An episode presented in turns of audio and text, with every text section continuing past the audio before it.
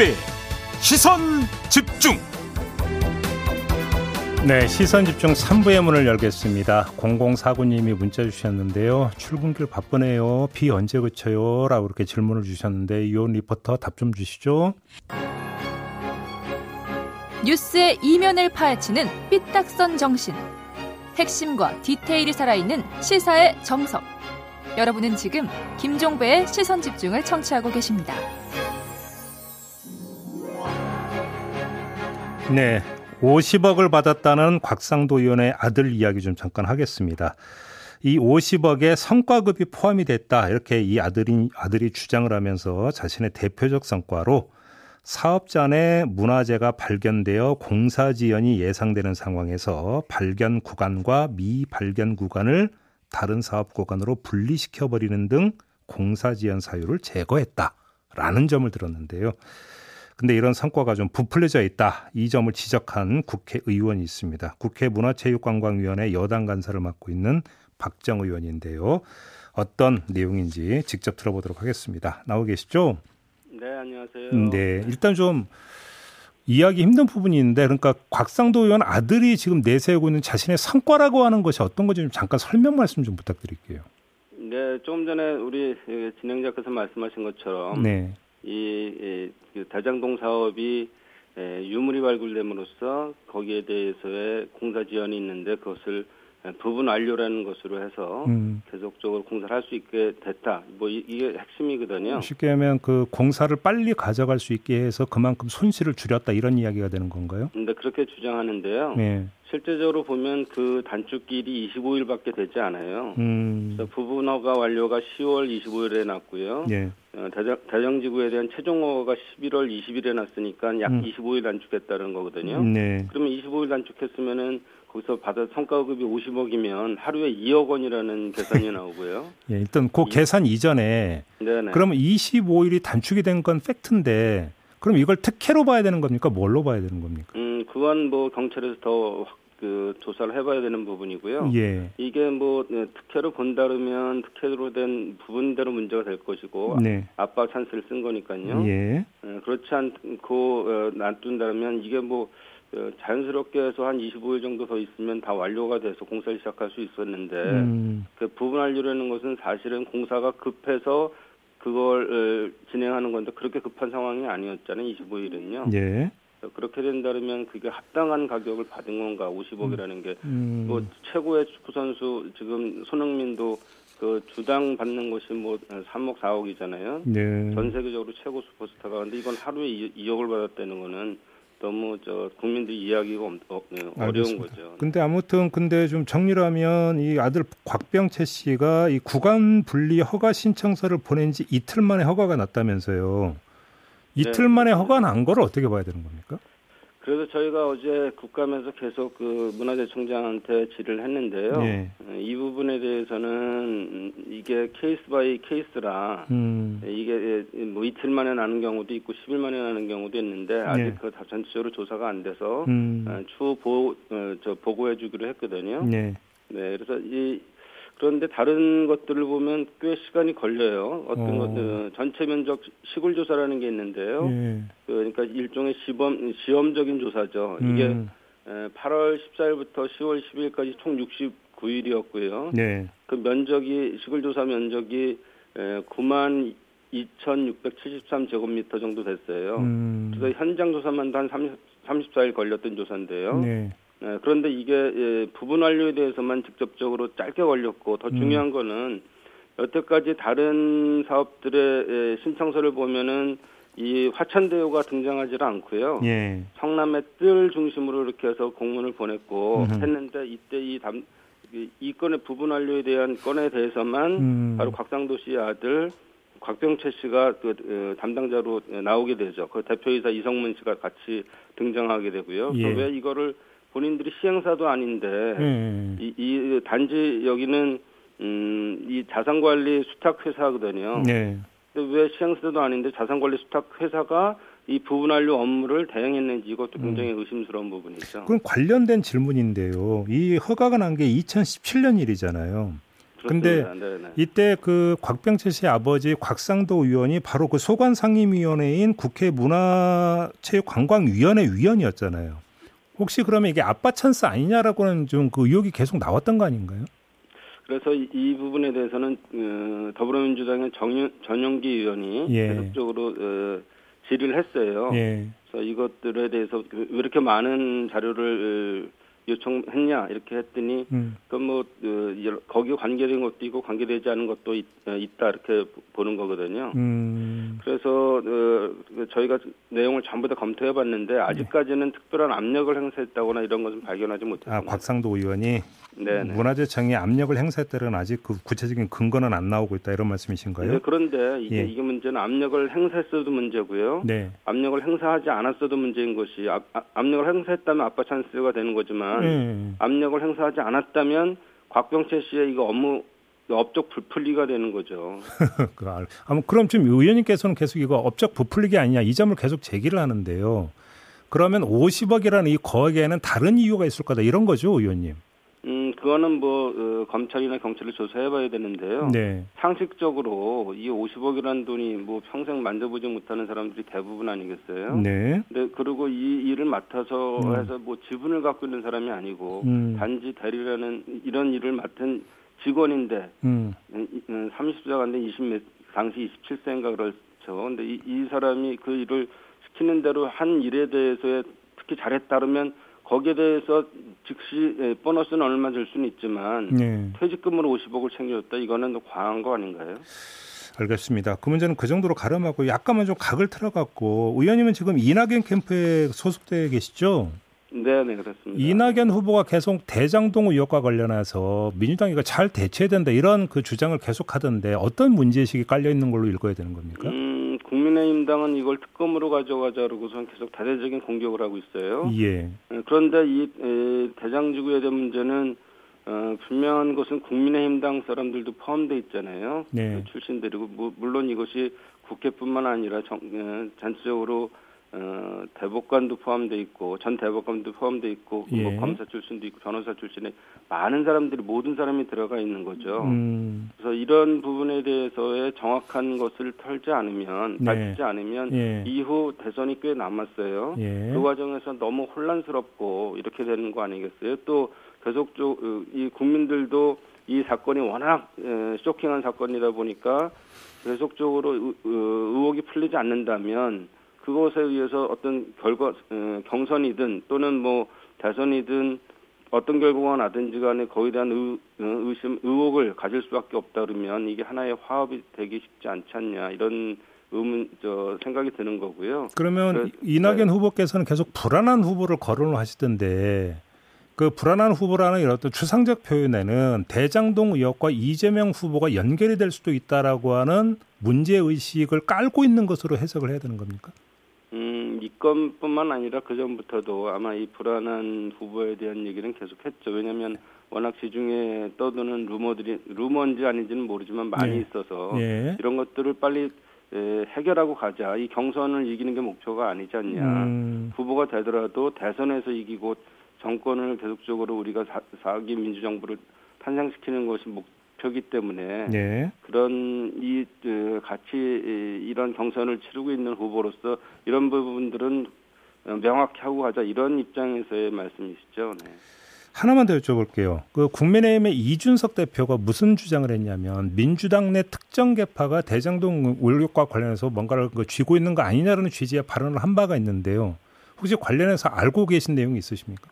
그렇지 않고요. 이건 음, 뭐 아마도 어, 내부 분열을 꾀하는 것 같은데 아, 네. 그리고 예, 그 방향을 틀어서 음. 이 결국은 우리 쪽에 화살을 돌리는 것 같은데 이거는 국민의힘당에서의 본인들도 의혹이 뭐 어, 단순하게 곽상도 의원이 의원직 사퇴했다고 해서 끝나는 문제가 아니잖아요. 예, 예. 또 여러 사람들에게 관계돼 있기 때문에 이런 음. 것들을 확실하게 그, 그 국민의힘당 자체에서의 규명할 필요가 있다. 그리고 특검 자꾸 주장하는데 특검은 오래 걸립니다. 이게 특, 음, 음. 특검을 어, 임명하고 거기 팀 구성하고 예, 예. 또 여러 가지 하다 보면은 음. 6개월 정도 갈 수도 있고 그러기 때문에 대선 네. 끝난다면 무슨 의미가 있겠습니까? 알겠습니다. 자 말씀 여기까지 들을게요. 고맙습니다, 의원님. 네, 감사합니다. 네, 더불어민주당의 박정 의원과 함께했습니다. 세상을 바로 보는 또렷하고 날카로운 시선. 믿고 듣는 진품 시사. 김종배의 시선 집중.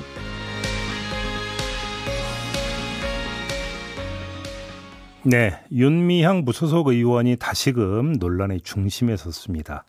위안부 피해자 후원금을 유용했다는 혐의와 함께 요가 강사비, 홈쇼핑, 마사지숍 등 구체적인 사용처가 정리된 검찰의 공소장 내용이 공개됐기 때문인데요. 자, 이에 대해서 아주 강도 높게 윤미향 국회 제명 추진 행동에 나서야 된다고 주장한 분이 있습니다. 하태경 국민의힘 대선 예비 후보인데요. 입장 들어보겠습니다. 나와 계시죠? 예, 안녕하세요. 하태경입니다. 예. 제명 사유다 이렇게 보시는 거죠? 그렇죠. 그러니까 이제 우리 국회의원 제명은 네. 유죄 받기 전에도 예. 어 이제 정치 집단이기 때문에 충분히 가능하고요. 예. 윤명 의원은 이 사건이 터졌을 때 제가 음. 가장 분개했던 게 위안부 이용수가 이용수 할머니 같은 위안부 할머니들을 인격적으로 모독하고 뭐 음. 침해성이 있다더니 음. 그리고 오히려 이제 정의연이나 윤명 음, 그 대표가 비판받으니까 그분들을 뭐 토착 외구로 몰고 그 음. 주변에서 음. 아 이런 거 보면서 어떻게 그 할머니들 여태까지 고생한 거나 우리 예, 이제 우리 민족 문제 음. 좀 제대로 풀고 하는 헌신했던 분들을 네. 이런 식으로 짓밟을 수 있느냐 굉장히 음. 붕괴했었어요. 그래서 그것만으로도 저는 충분히 의원직 제명 사유가 된다고 보는데 음. 이번에는 뭐 윤명훈이 뭐라고 변명은 하지만 예. 뭐 마사지 받은 거라든지 음, 음, 뭐 음. 요가 요가 강사비 내 음, 음. 요가비 내는 거라든지 네. 또 본인 소득세를 또 냈더라고요. 예. 이런 것들은 뭐 명백히 개인 자금이 음. 정의연 계좌에서 나왔다는 거 아닙니까? 예. 그래서 이건 뭐 사실 뭐 파람치 좀도둑 수준이잖아요. 알겠습니다. 근데 지금 저 이 관련해서는 윤미향 의원의 반론 인터뷰가 지금 없이 우리 의원님만 단독 인터뷰를 하고 있기 때문에 윤미향 의원의 반론을 뭐 질문으로 소화를 해야 될 것 같은데요. 윤미향 의원이 주장했던 게 뭐냐면 공적 업무 또는 복리 후생 비용으로 공금을 회계 처리한 거다 이런 주장을 내놨는데 이건 어떻게 받아들이십니까? 근데 그 뭐 요가 요가비는 그 정의원 단체 직원들이 다 받았나요? 본인 예. 개인 거 아니에요? 음. 그리고 뭐 종합 소득세 소득세도 예. 법인 소득세가 아니잖아요. 음, 음. 개인 소득세를 개인 소득세가 왜 정의원 계좌에서 나와요? 예. 좀 물론 어. 그 내역을 보면은 갈라서 봐야 되는 부분이 좀 있긴 한 것 같은데요. 예를 들어서 막 네. 갈비집에서 결제를 했다든지 이런 것 같은 경우도 이걸 개인 유용으로 그러니까 단정 지을 수 없는 부분도 좀 있는 거 아닙니까? 그런 건 이제 세부 내역을 봐야 되겠죠. 뭐, 그 가족이 갈비집에 가서 먹은 건지. 그렇죠. 아니, 뭐, 활동가들이 같이 네, 무슨 뭐또 단합을 할 수도 있는 거니까요. 그러니까 그건 이제 자세한 건 봐야 되는데, 음. 여러 가지 그 항목들을 보면, 예. 이걸 뭐, 그 단체 복리후생비로 볼 수 없는 음. 명백한 그 항목들이 있지 않습니까? 네. 이건 뭐 일단 사과부터 해야 될것 보는데. 그래. 아무런 미안한 마음도 없이. 그러니까요. 뭐 이제 종합소득세 뭐 이런 내용부터 이건 뭔가 개인적 지출이기 때문에 이건 뭐 이제 예. 그뭐 활동 차원이라고 보기가 힘든 부분이 분명히 있긴 한데요. 근데 관련해서 윤미향 의원은 이건 모금한 돈이 아닌 개인 자금에서 추출된 것이다 이런 식으로 또 주장하던데요. 아, 뭐 개인 자금에서 추출되는 것도 있을 텐데 어쨌든 네. 검찰 공소장은 네. 그 이게 정의연 계좌에서 나갔다고 돼 있잖아요. 네네. 그러니까 그 뭐 억울하면 재판 과정에서 뭐 풀어야겠지만 뭐 본인이 나가겠습니까 지금? 알겠습니다. 아, 근데 진짜로 그 제명 그 추진하기 위해서 뭔가 좀 행동에 들어가실 계획이세요 그러면? 저는 이, 이 사실 어쨌든 정무적 결정이거든요. 예. 국회의원 제명은 예. 민주당에서 유명 의원이 무소속이긴 하지만 음. 지금도 같이 한 몸으로 활동을 하고 있기 때문에 예.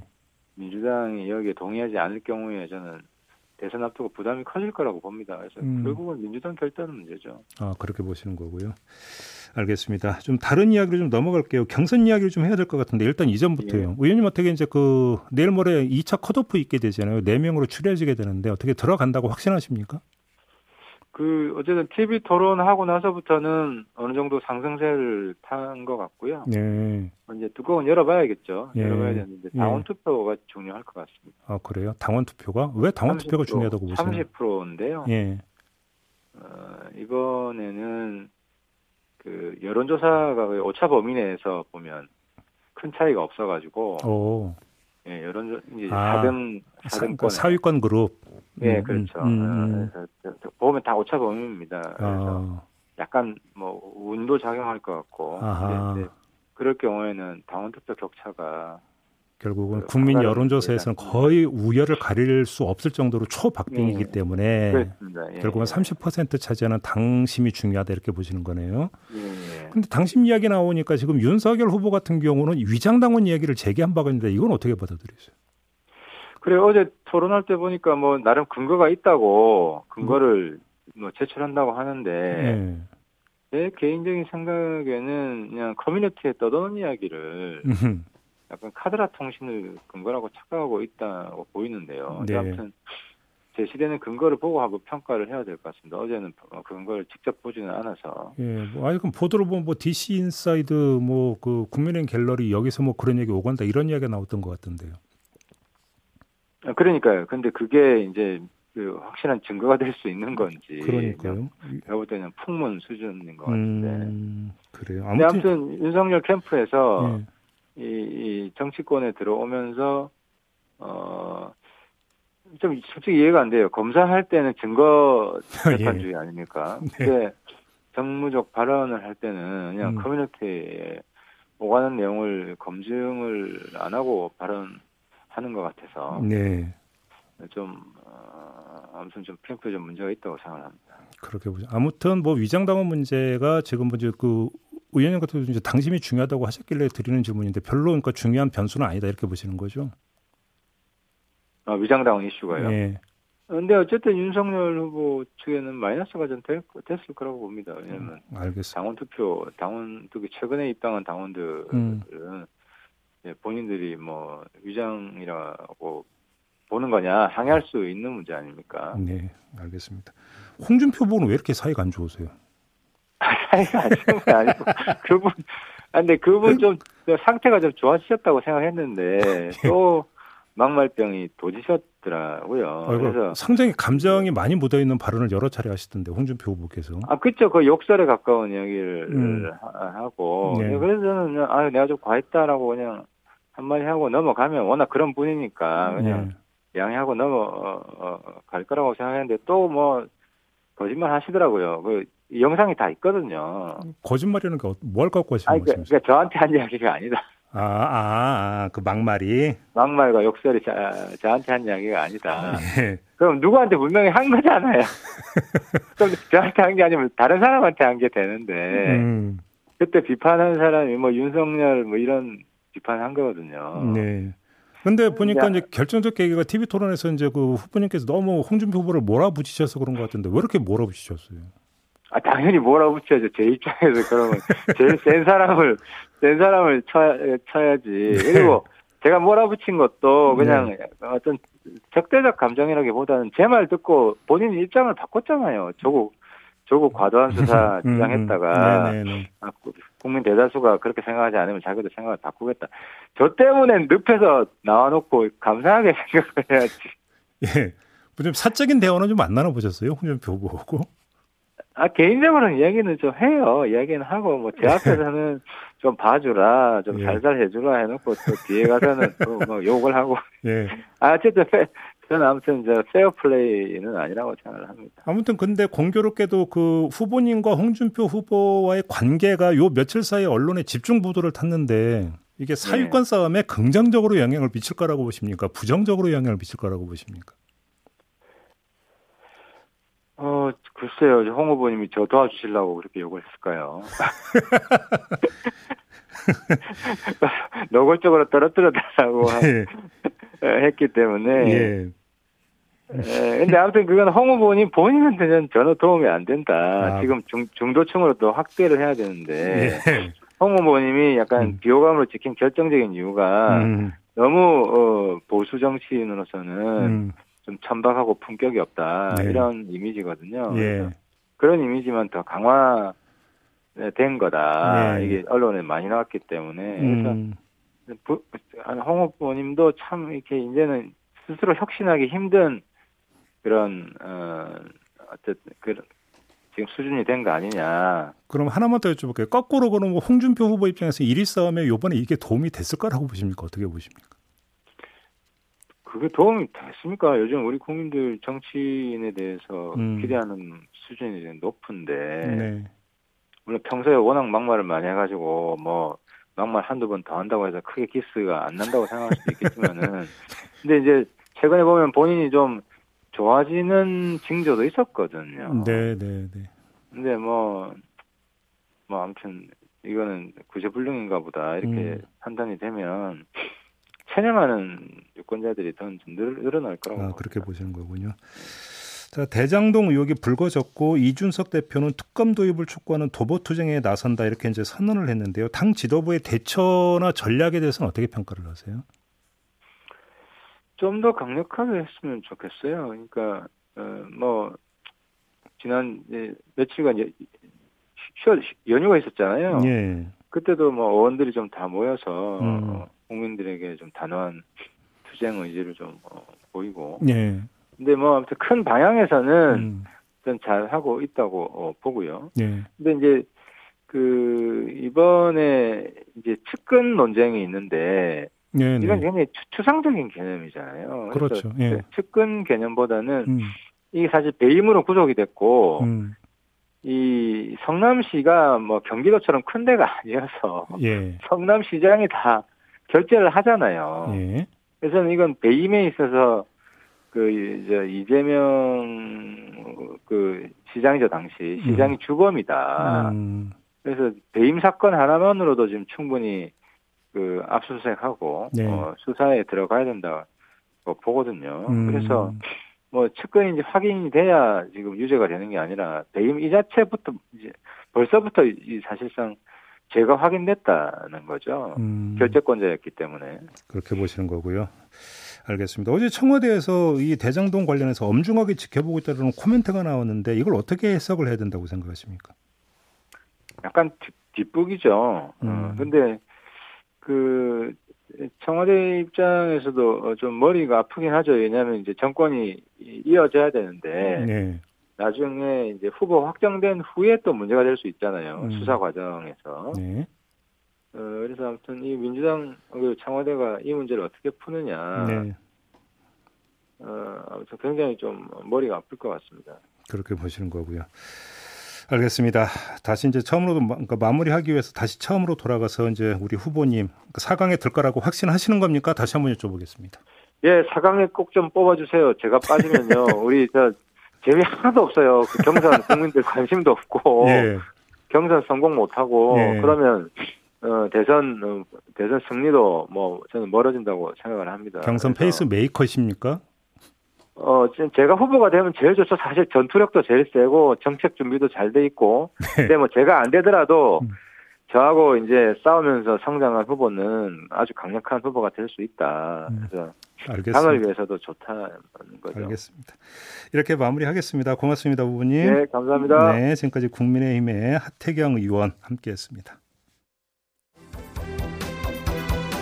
네, 오늘 하루 종일 조금씩 비가 내린다고 하죠. 아직 어, 집을 출발하지 않으신 분들은 우산 꼭 챙기고 출발하시기 어, 이런 말씀 드리겠고요.